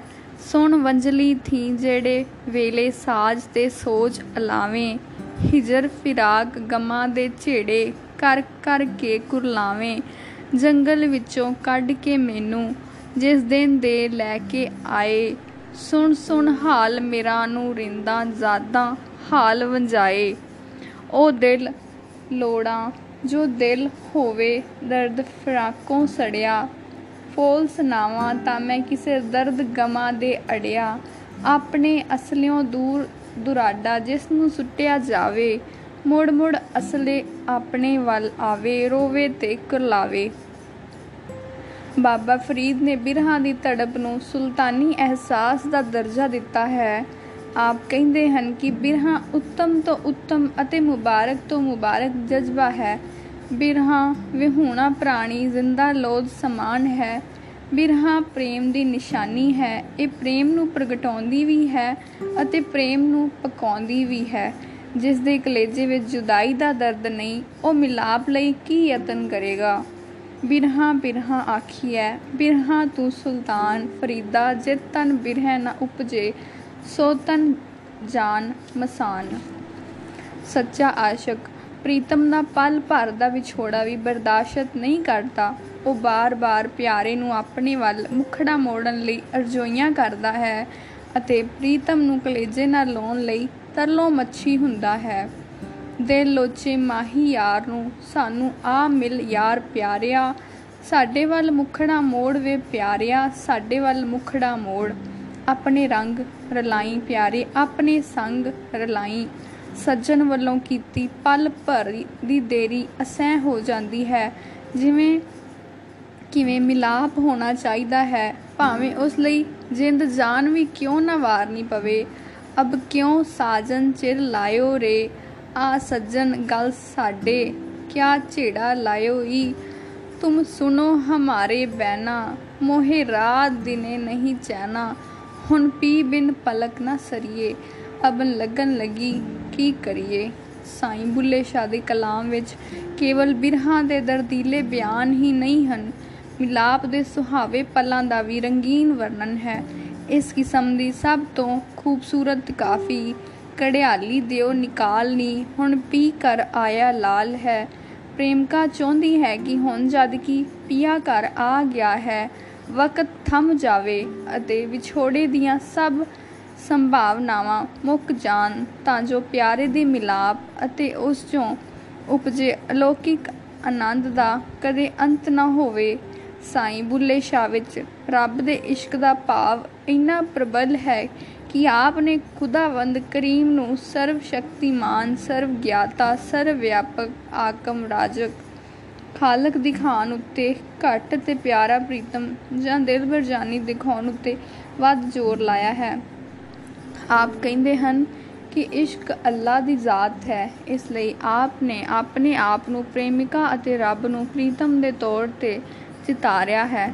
ਸਾਈਂ ਹੋਰਾਂ ਲਈ ਉਹ ਰੱਬ, ਸੱਜਣ ਜਾਂ ਸਾਜਨ ਮਾਹੀ ਜਾਂ ਸਾਈਂ ਸ਼ੋ ਜਾਂ ਸ਼ਾ ਰਾਂਝਾ ਜਾਂ ਰਾਂਝਨ ਹੋਤ ਜਾਂ ਪੁੰਨੂ ਅਤੇ ਕ੍ਰਿਸ਼ਨ ਜਾਂ ਕਾਹਨ ਹੈ। ਸਾਈਂ ਜੀ, ਉਸ ਮਹਿਬੂਬੇ ਹਕੀਕੀ ਨੂੰ ਲੈਲਾ ਮਹੀਵਾਲ, ਢੋਲਾ ਪ੍ਰੀਤਮ, ਜਾਨੀ ਦਿਲਬਰ ਯਾਰ ਅਤੇ ਸੋਹਣਾ ਯਾਰ ਆਦ ਕੇ ਸੱਦੇ ਹਨ। ਆਪ ਦੀ ਮਹਿਬੂਬ ਨਾਲ ਅਜਿਹੀ ਹੈਰਾਨੀ ਭਰੀ ਨੇੜਤਾ ਹੈ ਕਿ ਆਪ ਉਸ ਨੂੰ ਤੂੰ ਤੂੰ ਕਹਿ ਕੇ ਪੁਕਾਰਦੇ ਹਨ ਅਤੇ ਉਸ ਨੂੰ ਛਲੀਆਂ ਜਾਦੂਗਰ, ਭੇਖੀ ਚੋਰ ਅਤੇ ਠੱਗ ਵੀ ਕਹਿ ਦਿੰਦੇ ਹਨ। ਆਪ ਨੇ ਆਪਣੇ ਪਿਆਰੇ ਨਾਲ ਕਈ ਤਰ੍ਹਾਂ ਦੇ ਚੋਲ ਕੀਤੇ ਹਨ। ਆਪ ਦੇ ਵਰਣਨ ਵਿੱਚ ਲਾਡ ਹੈ, ਪ੍ਰੇਮ ਹੈ ਮਾਨ ਹੈ ਅਤੇ ਦਾਈਆਂ ਹੈ। ਇੱਕ ਨਹੋਰਾ ਅਤੇ ਭਰੋਸਾ ਹੈ। ਆਪ ਆਪਣੀ ਬੇਪਰਵਾਹੀ ਅਤੇ ਮਸਤੀ ਵਿੱਚ ਪ੍ਰੀਤਮ ਨੂੰ ਪੁੱਛਦੇ ਹਨ, ਕੁਝ ਅਸੀਂ ਵੀ ਤੈਨੂੰ ਪਿਆਰੇ ਹਾਂ ਕਿ ਮਈਓ ਘੋਲ ਕਮਾਈ ਹਾਂ? ਇਸ ਪ੍ਰੇਮ ਭਰੇ ਅੰਦਾਜ਼ ਵਿੱਚ ਹੀ ਆਪ ਕਹਿ ਉੱਠਦੇ ਹਨ, ਇੱਕ ਰਾਂਝਾ ਮੈਨੂੰ ਲੋੜੀਦਾ, ਸੱਸੀ ਦਾ ਦੇ ਲੁੱਟਣ ਕਾਰਨ ਹੋਤ ਪੁੰਨੂ ਬਣ ਆਇਆ। ਟੁੱਕ ਬੂਝ ਕੌਣ ਛਪਾਇਆ ਏ? ਕਿਸੇ ਭੇਖੀ ਭੇਖ ਵਟਾਇਆ ਏ। ਕਿਨੂੰ ਕੂਕ ਸੁਨਾਵਾ ਨੀ? ਮੇਰੀ ਬੁੱਕਲ ਦੇ ਵਿੱਚ ਚੋਰ, ਲੁਕਣ ਛੁਪਾਂ, ਲੁਕਣ ਛਪਨ ਤੇ ਛਲ ਜਾਪਨ ਇਹ ਤੇਰੀ ਵਡਿਆਈ। ਦਾਦੂ ਸਾਹਿਬ ਨੇ ਵੀ ਫਰਮਾਇਆ ਹੈ ਕਿ ਰੱਬ ਦੀ ਜ਼ਾਤ ਇਸ਼ਕ ਹੈ ਤੇ ਉਹਦਾ ਵਜੂਦ ਵੀ ਇਸ਼ਕ ਹੈ। ਇਸ਼ਕ ਅੱਲਾ ਦੀ ਜ਼ਾਤ ਹੈ, ਇਸ਼ਕ ਅੱਲਾ ਦਾ ਅੰਗ। ਇਸ਼ਕ ਅੱਲਾ ਉਹ ਜ਼ਦ ਹੈ, ਇਸ਼ਕ ਅੱਲਾ ਦਾ ਰੰਗ। ਇੱਕ ਸੂਫੀ ਫਕੀਰ ਨੇ ਫਰਮਾਇਆ ਹੈ, ਇਸ਼ਕ ਪਹਿਲੋਂ ਮਸ਼ੂਕ ਦੇ ਦਿਲ ਵਿੱਚ ਪੈਦਾ ਹੁੰਦਾ ਹੈ। ਇਸ਼ਕ ਅਵਲ ਦਰ ਦਿਲੇ ਮਸ਼ੂਕ ਪੈਦਾ ਮੈਂ ਸ਼ਬਦ ਹਜ਼ਰਤ ਬੂ ਅਲੀ ਕਲੰਦਰ ਫਰਮਾਉਂਦੇ ਹਨ ਕਿ ਜੇ ਤੈਨੂੰ ਉਹਦੇ ਪਿਆਰ ਦੀ ਖਬਰ ਹੋ ਜਾਵੇ, ਤਾਂ ਤੈਨੂੰ ਪਤਾ ਲੱਗ ਜਾਵੇ ਕਿ ਉਹ ਤੈਨੂੰ ਤੇਰੇ ਨਾਲੋਂ ਕਿੰਨਾ ਵੱਧ ਪਿਆਰ ਕਰਦਾ ਹੈ। ਗਰ ਤੁਰਾ ਅਜ਼ਿਸ਼ ਕੋ ਬਾਸ਼ਦ ਖਬਰ, ਅਜ ਤੂੰ ਮੁਸ਼ਤਾਕ ਅਸ ਤੋ ਮੁਸ਼ਤਾਕ ਤਰ ਕੁਲ ਮਾਲਕ ਮਾਇਆ ਦੇ ਪਰਦੇ ਪਿੱਛੇ ਲੁਕਿਆ, ਨੂਰ ਦਾ ਸਰਜ ਸ਼ਮਾ ਹੈ, ਪਰ ਸਾਈਂ ਬੁੱਲੇ ਸ਼ਾਹ ਲਈ ਉਹ ਅਜਿਹਾ ਮਹਿਬੂਬ ਹੈ ਜਿਸ ਨੇ ਆਸ਼ਿਕ ਨੂੰ ਤੜਪਾਉਣ ਲਈ ਆਪਣੇ ਜ਼ਮਾਲ ਨੂੰ ਘੁੰਗਟ ਪਿੱਛੇ ਲਕੋ ਲਿਆ ਹੈ। ਉਸ ਦਾ ਮੁਖ ਇੱਕ ਜੋਤ ਹੈ, ਘੁੰਗਟ ਹੈ ਸੰਸਾਰ, ਘੁੰਗਟ ਮੇ ਵੇ ਛਿਪ ਗਿਆ, ਮੁਖ ਪਰ ਆਂਸਰ ਢਾਲ।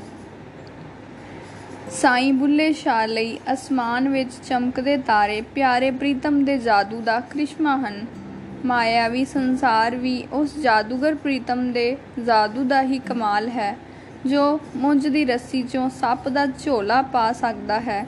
ਵੇ ਤੂੰ ਕੈਸੇ ਚਿੰਚਰ ਚਾਏ, ਤਾਰੇ ਖਾਰੀ ਹੇਠ ਛੁਪਾਏ, ਮੁੰਜ ਦੀ ਰੱਸੀ ਨਾਗ ਬਣਾਏ ਇਹਨਾਂ ਸਿਰਾਂ ਤੋਂ ਬਲਿਹਾਰੀ।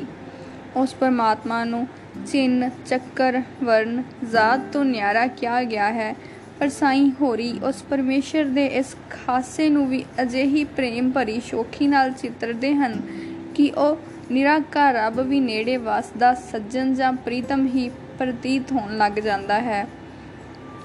ਵਾਹ ਵਾਹ, ਰਮਜ ਸੱਜਣ ਦੀ ਹੋਰ ਆਸ਼ਿਕ ਬਿਨਾ ਨਾ ਸਮਝੇ ਕੋਰ। ਬੁੱਲਾ ਸ਼ਾਹ ਨੂੰ ਕੋਈ ਨਾ ਵੇਖੇ, ਜੋ ਵੇਖੇ ਸੋ ਕਿਸੇ ਨਾ ਲੇਖੇ। ਉਸ ਦਾ ਰੰਗ ਨਾ ਰੂਪ ਨਾ ਰੇਖੇ, ਉਹ ਹੀ ਹੋਵੇ ਹੋ ਕੇ ਚੋਰ। ਉਹ ਮਾਲਕ ਸਰਵ ਸ਼ਕਤੀਮਾਨ ਹੈ ਅਤੇ ਉਹਦੀ ਰਜ਼ਾ ਜਾਂ ਭਾਣਾ ਵੀ ਸਰਵ ਸਮਰੱਥ ਹੈ। ਪਰ ਸਾਈਂ ਹੋਰਾਂ ਲਈ ਕੁੱਲ ਮਾਲਕ ਉਹ ਅਲਬੇਲਾ ਮਹਿਬੂਬ ਹੈ, ਜੋ ਨਾ ਕਿਸੇ ਨੂੰ ਪੁੱਛਦਾ ਹੈ, ਨਾ ਮੰਨਦਾ ਹੈ। ਉਹ ਮਨ ਆਈਆਂ ਕਰਨ ਵਾਲਾ ਨੜੜਾ ਸ਼ੈ ਹੈ। ਚਤੁਰਾਈ ਉਸ ਦੀ ਇਹ ਹੈ ਕਿ ਉਹ ਓਲੇ ਬੈਠ ਕੇ ਰਮਜ਼ਾਂ ਕਰਦਾ ਅਤੇ ਤਾਰਾਂ ਹਿਲਾਉਂਦਾ ਹੈ। ਸਾਹਮਣੇ ਆ ਕੇ ਗੱਲ ਕਰਨੀ ਪਸੰਦ ਨਹੀਂ ਕਰਦਾ। ਸੁਲਾ ਨਾ ਮੰਨਦਾ, ਬਾਤ ਨਾ ਪੁੱਛਦਾ, ਆਖ ਵੇਖਾਂ ਕੀ ਕਰਦਾ। ਕੱਲ ਮੈਂ ਕਮਲੀ ਤੇ ਉਹ ਕਮਲਾ, ਹੁਣ ਕਿਉਂ ਮੇਥੋਂ ਡਰਦਾ? ਓਲੇ ਬਹਿ ਕੇ ਰਮਸ ਚਲਾਈ, ਦਿਲ ਨੂੰ ਛੋੜ ਲਗਾਈ। ਜਿੰਦ ਕੁੜੀਕੀ ਦੇ ਮੂੰਹ ਆਈ। ਵਤ ਨਾ ਕਰ ਸਾਮਾਨ ਰੰਜੇ ਟੜੇ ਯਾਰ ਤਾਵੇ ਅੜਿਆ ਵਿੱਚ ਸਾਈਂ ਹੋਰੀ ਇਹ ਵਿਚਾਰ ਪ੍ਰਗਟ ਕਰਦੇ ਹਨ ਕਿ ਉਸ ਮਨ ਆਈਆਂ ਕਰਨ ਵਾਲੇ ਦਿਲਬਰ ਦੀਆਂ ਰਮਜ਼ਾਂ ਸਮਝ ਸਕਣਾ ਅਸੰਭਵ ਹੈ। ਉਹ ਔਗਣ ਹਾਰੀਆਂ ਨਾਲ ਪਿਆਰ ਪਾ ਰਿਹਾ ਹੈ, ਪਰ ਗੁਣਵੰਤੀਆਂ ਨੂੰ ਤੜਪਾ ਰਿਹਾ ਹੈ। ਕੋਈ ਨਹੀਂ ਕਹਿ ਸਕਦਾ ਕਿਉਂ, ਆਪਣੀ ਲੀਲਾ ਉਹ ਆਪ ਹੀ ਜਾਣਦਾ ਹੈ। ਹਿੱਕ ਕਰਦੀਆਂ ਹੁੰਦੀ ਖੁਦੀ ਹੰਕਾਰ ਉਹਨਾਂ ਨੂੰ ਤਾਰਨਾ ਵੇੜਿਆ ਇੱਕ ਪਿੱਛੇ ਫਿਰਨ ਖਵਾੜ ਸੜੀਆਂ ਨੂੰ ਸਾੜਨੇ ਵੇੜਿਆ ਚਿੱਕੜ ਭਰੀਆਂ ਨਾਲ ਨਿਤ ਝੁੰਬਰ ਕਤਨਾ ਏ ਵੇ ਅੜਿਆ ਲਾਇਆ ਮੈਂ ਹਾਰ ਸ਼ਿੰਗਾਰ, ਮੇਥੋਂ ਉੱਠ ਨਸਨਾ ਏ ਵੇ ਅੜਿਆ ਵਤ ਨਾ ਕਰ ਸਾਮਾਨ, ਰੰਜੇਟੇ ਯਾਰ ਦਾ ਵੇ ਅੜਿਆ ਗੁਰੂ ਨਾਨਕ ਸਾਹਿਬ ਨੇ ਵੀ ਕਿਹਾ ਹੈ ਕਿ ਉਹ ਅਗਮ ਅਪਾਰ ਪ੍ਰਭੂ ਆਪਣੀ ਰਜ਼ਾ ਦਾ ਮਾਲਕ ਹੈ। ਉਹਦੇ ਦਰਬਾਰ ਵਿੱਚ ਅਨੇਕ ਪੀਰ, ਪੈਗੰਬਰ ਅਤੇ ਰਸੀਦਾ ਦਰਵੇਸ਼ ਹਨ, ਪਰ ਉਹ ਜੋ ਕੁਝ ਕਰਦਾ ਹੈ, ਆਪਣੀ ਰਜ਼ਾ ਮੁਤਾਬਿਕ ਕਰਦਾ ਹੈ। ਬਾਬਾ ਅੱਲਾ ਅਗਮ ਅਪਾਰ ਪੀਰ ਪੇਕਾਮਰ ਸਾਲਕ ਸਾਦਕ ਸੌਦੇ ਔਰ ਸ਼ਹੀਦ, ਸੇਖ, ਮਸਾਇਕ, ਕਾਜ਼ੀ ਮੁੱਲਾ, ਦਰ ਦਰਵੇਸ਼, ਰਸੀਦ ਬਰ ਸ਼ੌਕਤ ਤਿੰਨ ਕਿਉ ਅਗਲੀ ਪੜਦੇ ਰਹਿਣ ਦਰੂਦ? ਪੁੱਛ ਨਾ ਸਾਜੇ, ਪੁੱਛ ਨਾ ਢਾਏ, ਪੁੱਛ ਨਾ ਦੇਵੇ ਲੈ। ਆਪਣੀ ਕੁਦਰਤ ਆਪੇ ਜਾਣੇ, ਆਪੇ ਕਰੁਣ ਕਰੇ। ਸਭਨਾ ਵੇਖੈ, ਨਜ਼ਰ ਕਰੇ, ਜੇ ਭਾਵੇ ਤਾਂ ਦੇ। ਕਾਮਲ ਫਕੀਰਾ ਨੇ ਇਸ਼ਾਰਾ ਕੀਤਾ ਹੈ ਕਿ ਜਦ ਖੁਦਾਵੰਦ ਕਰੀਮ ਨੇ ਸ੍ਰਿਸ਼ਟੀ ਦੀ ਰਚਨਾ ਕੀਤੀ ਤਾਂ ਕਈ ਰੂਹਾਂ ਨੂੰ, ਰੱਬ ਨੂੰ ਛੱਡ ਕੇ ਰਚਨਾ ਵਿੱਚ ਆਉਣ ਲਈ ਤਿਆਰ ਨਹੀਂ ਸਨ, ਪਰ ਰੱਬ ਨੇ ਉਹਨਾਂ ਨੂੰ ਇਹ ਕਹਿ ਕੇ ਸੰਸਾਰ ਵਿੱਚ ਭੇਜ ਦਿੱਤਾ ਕਿ ਮੈਂ ਤੁਹਾਨੂੰ ਵਾਪਸ ਲਿਆਉਣ ਲਈ ਖੁਦ ਸੰਸਾਰ ਵਿੱਚ ਆਵਾਂਗਾ। ਸਾਈਂ ਬੁੱਲੇ ਸ਼ਾਹ ਇਹ ਸੂਖਮ ਰਹੱਸ ਵੀ ਅਤੀ ਪ੍ਰੇਮ ਭਰੇ ਲਹਿਜੇ ਵਿੱਚ ਪ੍ਰਗਟ ਕਰਦੇ ਹਨ, ਆਪ ਰੱਬ ਨਾਲ ਗਿਲਾ ਕਰਦੇ ਹਨ। ਸਰਵ ਸ਼ਕਤੀਮਾਨ ਰੱਬ ਨਾਲ ਨਹੀਂ, ਆਪਣੇ ਮਹਿਬੂਬ ਰੱਬ ਨਾਲ ਕਿ ਤੂੰ ਸਾਨੂੰ ਲਾਰਾ ਲਾ ਕੇ ਸੰਸਾਰ ਵਿੱਚ ਭੇਜ ਦਿੱਤਾ, ਪਰ ਬਾਅਦ ਵਿੱਚ ਆਪਣੇ ਉੱਤੇ ਪਰਦਾ ਪਾ ਕੇ ਸਾਨੂੰ ਭਰਮਾਂ ਵਿੱਚ ਭਰਮਾ ਦਿੱਤਾ ਅਤੇ ਐਸੇ ਭਵ ਸਾਗਰ ਵਿੱਚ ਧੱਕਾ ਦੇ ਦਿੱਤਾ, ਜਿਸ ਵਿੱਚੋਂ ਬਾਹਰ ਨਿਕਲਣਾ ਸਕਣਾ ਸਾਡੇ ਵੱਸ ਦਾ ਰੋਗ ਨਹੀਂ ਹੈ। ਮੈਂ ਗੱਲ ਉੱਥੇ ਦੀ ਕਰਦਾ ਹਾਂ, ਪਰ ਗੱਲ ਕਰਦਾ ਵੀ ਡਰਦਾ ਹਾਂ। ਨਾਲ ਰੂਹਾਂ ਦੇ ਲਾਰਾ ਲਾਇਆ, ਤੁਸੀਂ ਚੱਲੋ, ਮੈਂ ਨਾਲੇ ਆਇਆ। ਇੱਥੇ ਪਰਦਾ ਅੱਛਾ ਬਣਾਇਆ। ਮੈਂ ਭਰਮ ਭੁਲਾਇਆ ਫਿਰਦਾ ਆ। ਭੁੱਲਾ ਸ਼ਾ ਬੇਅੰਤ ਡੁੰਗਾਈ ਦੋ ਜਗ ਬੀਚ ਨਾ ਲੱਗਦੀ ਕਾਈ। ਉਰਾਰ ਪਾਰ ਦੀ ਖਬਰ ਨਾ ਕਾਈ। ਮੈਂ ਬੇਸਿਰ ਪੈਰੀ ਧਰਦਾ ਹਾਂ। ਮੈਂ ਗੱਲ ਉੱਥੇ ਦੀ ਕਰਦਾ ਹਾਂ, ਪਰ ਗੱਲ ਕਰਦਾ ਵੀ ਡਰਦਾ ਹਾਂ। ਕਾਮਲ ਫਕੀਰਾਂ ਨੇ ਰੱਬ ਦੇ ਨਿਰਾਕਾਰ ਤੋਂ ਸਾਕਰ ਰੂਪ ਧਾਰਨ ਅਤੇ ਪੂਰਨ ਅਦਵੈਤ ਚੋਂ ਅਨੰਤ ਅਨੇਕਤਾ ਵਿੱਚ ਪ੍ਰਗਟ ਹੋਣ ਦੇ ਬੜੇ ਸ਼ਕਤੀਸ਼ਾਲੀ ਵਰਣਨ ਕੀਤੇ ਹਨ। ਸਾਈਂ ਹੋਰੀਏ ਸਿੰਧਾ, ਸਿਧਾਂਤਕ ਵਰਣਨ ਵੀ ਆਪਣੇ ਮਨ ਨੂੰ ਪਸੰਦ ਪ੍ਰੇਮਮਈ ਰੰਗ ਵਿੱਚ ਹੀ ਕਰਦੇ ਹਨ। ਆਪ ਖੁਦਾਵੰਦ ਕਰੀਮ ਨੂੰ ਸੋਹਣਾ ਯਾਰ ਅਤੇ ਉਸ ਦੀ ਸਿਰਜੀ ਹੋਈ ਰਚਨਾ ਨੂੰ ਉਸ ਦੇ ਹੁਸਨ ਜਾਂ ਗਰਮ ਬਾਜ਼ਾਰ ਕਹਿ ਕੇ ਸਲਾਉਂਦੇ ਹਨ। ਆਪ ਪੂਰਨ ਅਦਵੈਤ ਵਿੱਚੋਂ ਅਨੰਤ ਅਨੇਕਤਾ ਦੇ ਉਤਪੰਨ ਹੋਣ ਦੀ ਅਵਸਥਾ ਦਾ ਪ੍ਰਗਟਾਵਾ ਕਰਦੇ ਹਨ। ਹੁਣ ਮੈਂ ਲਖਿਆ ਸੋਹਣਾ ਯਾਰ, ਜਿਸ ਦੇ ਹੁਸਨ ਦਾ ਗਰਮ ਬਾਜ਼ਾਰ। ਜਦ ਆਹਦ ਇੱਕ ਇਕੱਲਾ ਸੀ, ਨਾ ਜ਼ਾਹਰ ਕੋਈ ਤਜੱਲਾ ਸੀ, ਨਾ ਰੱਬ ਰਸੂਲ, ਨਾ ਅੱਲਾ ਸੀ, ਨਾ ਜ਼ਬਰ ਤੇ ਨਾ ਕਹਾਰ। ਹੁਣ ਮੈਂ ਲਖਿਆ ਸੋਹਣਾ ਯਾਰ। ਇਸ ਪੂਰਨ ਏਕਤਾ ਵਿੱਚ ਉਹ ਪਿਆਰਾ ਰੰਗ, ਰੂਪ, ਚਿੰਨ, ਚੱਕਰ ਤੋਂ ਪਰੇ ਸੀ। ਉਹ ਬੇਸ਼ਬੀਆਂ ਦੇ ਬੇਨਮੂਨਾ ਸੀ। ਆਪਣੇ ਜਿਹਾ ਆਪ ਸੀ, ਕੋਈ ਦੂਸਰਾ ਹੈ ਹੀ ਨਹੀਂ ਸੀ, ਜਿਸ ਨਾਲ ਉਹਦੀ ਉਪਮਾ ਕੀਤੀ ਜਾ ਸਕੇ। ਫਿਰ ਉਹ ਆਪ ਹੀ ਹਜ਼ਾਰਾਂ ਰੰਗਾਂ ਵਿੱਚ ਪ੍ਰਗਟ ਹੋ ਗਿਆ। ਬੇਚੁਨ ਬੇਗੁਚਨਾ ਸੀ, ਬੇਸ਼ ਵੀ ਆ ਬੇਨਮੂਨਾ ਸੀ, ਨਾ ਕੋਈ ਰੰਗ ਨਮੂਨਾ ਸੀ। ਹੁਣ ਗੁਨਾਗੂ ਹਜ਼ਾਰ, ਹੁਣ ਮੈਂ ਲਖਿਆ ਸੋਹਣਾ ਯਾਰ। ਅਨੇਕਤਾ ਦੀ ਅਵਸਥਾ ਵਿੱਚ ਉਹ ਇੱਕ ਸੋਹਣਾ ਦਿਲਦਾਰ, ਖੁਦ ਹੀ ਅਨੇਕ ਤਰ੍ਹਾਂ ਦੀਆਂ ਪੁਸ਼ਾਕਾਂ ਪਹਿਨ ਕੇ ਸਾਹਮਣੇ ਆ ਗਿਆ। ਉਹ ਕਿਤੇ ਆਦਮ ਬਣ ਗਿਆ, ਕਿਤੇ ਪਗੰਬਰ ਅਤੇ ਕਿਤੇ ਮੁਰਸ਼ਦ। ਉਸ ਪਿਆਰੇ ਨੇ ਆਪਣੇ ਹੁਕਮ ਨਾਲ ਰਚਨਾ ਦਾ ਅਨੰਤ ਸਾਰਾ ਸਿਰਜ ਦਿੱਤਾ। ਪਿਆਰਾ ਪੈਨ ਪੁਸ਼ਾਕ ਆਇਆ ਆਦਮ ਆਪਣਾ ਨਾਮ ਧਰਾਇਆ। ਅਹਿਦ ਤੇ ਬਨ ਅਹਿਮਦ ਆਇਆ। ਨਬੀਆਂ ਦਾ ਸਰਕਾਰ ਕੁਨ ਕਿਆ ਫੈਕੁਨ ਕਹਾਇਆ। ਬੇਚਨੀ ਸੇ ਚੂਨ ਬਣਾਇਆ। ਅਹਿਦ ਦੇਵੇ ਸੀਮ ਰਲਾਇਆ। ਤਾਂ ਕੀਤਾ ਐਡ ਪਸਾਰ। ਹੁਣ ਮੈਂ ਲਖਿਆ ਸੋਨਾ ਯਾਰ। ਆਪਨੇ ਆਪਣੀ ਕਾਫੀ ਰਹਿ ਰਹਿ ਵੇ ਇਸ਼ਕਾ ਮਾਰਿਆਈ ਵਿੱਚ ਆਪਣੇ ਪ੍ਰੀਤਮ ਦੇ ਵਿਚਿੱਤਰ ਵਿਚਾਰੇ ਦਾ, ਵਰਤਾਰੇ ਦਾ ਬਹੁਤ ਰਮਜ਼ ਭਰਿਆ ਵਰਣਨ ਕੀਤਾ ਹੈ। ਈਸਾ ਰਾਮ, ਮੂਸਾ ਕ੍ਰਿਸ਼ਨ ਵਿੱਚ ਆਪਣਾ ਪ੍ਰਕਾਸ਼ ਰੱਖਣ ਵਾਲਾ ਵੀ ਉਹ ਆਪ ਪ੍ਰੀਤਮ ਹੈ। ਜ਼ਕਰੀਆ, ਸਰਮਦ, ਸ਼ਮਸ, ਸਰਵੇਜ ਅਤੇ ਸ਼ਾਹ ਸ਼ਰਫ ਆਦ ਦੇ ਅੰਦਰ ਇਸ਼ਕ ਹਲੀਕੀ ਲਈ ਤਰ੍ਹਾਂ ਤਰ੍ਹਾਂ ਦੇ ਤਸੀਹੇ ਸੈਨ ਦੀ ਸ਼ਕਤੀ ਪੈਦਾ ਕਰਨ ਵਾਲਾ ਵੀ ਉਹ ਪਿਆਰਾ ਹੈ। ਯੂਸਫ, ਜੁਲੇਖਾ, ਲੈਲਾ, ਮਜਨੂ, ਸੱਸੀ, ਪੁੰਨੂ, ਹੀਰ ਰਾਂਝਾ ਮਿਰਜ਼ਾ ਸਾਹਿਬਾ ਆਦ ਵਿੱਚ ਇਸ਼ਕ ਦੀ ਲਾਟ ਬਾਲਣ ਵਾਲਾ ਵੀ ਉਹੀ ਹੈ। ਸ਼ੈਤਾਨ ਨਮਰੂਦ ਫਰਿਆਉਨ ਹਰਨਾਕਸ਼ ਰਾਵਣ ਅਤੇ ਕੋਰਮਾ ਆਦ ਵਿੱਚ ਖੁਦੀ ਤਕਬਰ ਜਾਂ ਹੰਕਾਰ ਪੈਦਾ ਕਰਕੇ ਉਹਨਾਂ ਦਾ ਨਾਸ਼ ਕਰਨ ਵਾਲਾ ਵੀ ਉਹ ਮਹਿਬੂਬੇ ਹਕੀਕੀ ਹੈ। ਸੰਸਾਰ ਵਿੱਚ ਜੋ ਕੁਝ ਹੋ ਰਿਹਾ ਹੈ, ਉਸ ਪਿਆਰੇ ਦਾ ਰੰਗ ਬਰੰਗਾ ਨਾਟਕ ਹੈ। ਆਪ ਕਿਨੂੰ ਲਾਮਕਾਨੀ ਦੱਸਦੇ ਹੋ? ਤੁਸੀਂ ਹਰ ਰੰਗ ਦੇ ਵਿੱਚ ਵਸਦੇ ਹੋ। ਕਾਫੀ ਵਿੱਚ ਵੀ ਸੰਸਾਰ ਨੂੰ ਪਿਆਰੇ ਦੇ ਇਸ਼ਕ ਦੀ ਖੇਡ ਕਹਿੰਦੇ ਹਨ। ਕੁਨ ਫੈਕੁਨ ਤੇ ਆਪ ਕਹਾਇਆ, ਤੇ ਬਾਜੋਂ ਹੋਰ ਕਿਹੜਾ ਆਇਆ? ਇਸ਼ਕੋਂ ਸਭ ਜਹੂਰ ਬਣਾਇਆ। ਆਸ਼ਿਕ ਹੋ ਕੇ ਵਸਦੇ ਹੋ ਕਿਨੂੰ ਲਾਮਕਾਨੀ ਦੱਸਦੇ ਹੋ? ਸਾਈਂ ਹੋਰੀ ਕਹਿੰਦੇ ਹਨ ਕਿ ਮੇਰਾ ਪ੍ਰੀਤਮ ਸਭ ਤੋਂ ਉੱਚੀ, ਸਭ ਤੋਂ ਵੱਡੀ ਸਰਕਾਰ ਹੈ। ਦੇਵੀ ਦੇਵਤੇ, ਪੀਰ ਪੰਗੰਬਰ ਸਭ ਉਸ ਪਿਆਰੇ ਦਾ ਸਜਦਾ ਕਰਦੇ ਹਨ, ਪਰ ਉਹ ਮੇਰਾ ਦਿਲ ਜਾਨੀ ਹੈ। ਉਸ ਨੂੰ ਰਿਝਾਉਣ ਲਈ ਮੈਨੂੰ ਮਸਜਿਦ, ਮੰਦਰ ਵਿੱਚ ਜਾਣ ਦੀ ਵਰਤ ਜਾਂ ਰੋਜ਼ੇ ਰੱਖਣ ਦੀ ਅਤੇ ਵਜੂ ਕਰਨ ਜਾਂ ਨਮਾਜ਼ ਗੁਜ਼ਾਰਨ ਦੀ ਲੋੜ ਨਹੀਂ। ਮੇਰੇ ਮੁਰਸ਼ਦ ਨੇ ਮੈਨੂੰ ਇਹ ਗੁੱਜਾ ਭੇਦ ਸਮਝਾ ਦਿੱਤਾ ਹੈ ਕਿ ਉਹ ਦਿਲ ਜਾਨੀ ਜਾਨਵਾਰਨ ਨਾਲ ਖੁਸ਼ ਹੁੰਦਾ ਹੈ। ਇਸ ਲਈ ਮੈਂ ਉਹਨੂੰ ਰਿਝਾਉਣ ਲਈ, ਉਸ ਤੋਂ ਜਾਨ ਨਿਸਾਰ ਕਰਨ ਲਈ ਤਿਆਰ ਹੋ ਗਿਆ ਹਾਂ। ਤਜੂ ਮਸੀਦ ਤਜੂ ਬੁਤਖਾਨਾ ਬਰਤੀ ਰਾਹਾਂ, ਨਾ ਰੋਜ਼ਾ ਰਾਨਾ। ਰੋਜ਼ਾ ਜਾਨਾ, ਭੁੱਲ ਗਿਆ ਵਜੂ ਨਮਾਜ਼ ਦੁਗਾਨਾ, ਤੇ ਪਰ ਜਾਨ ਕਰਾਂ ਬਲਿਹਾਰ।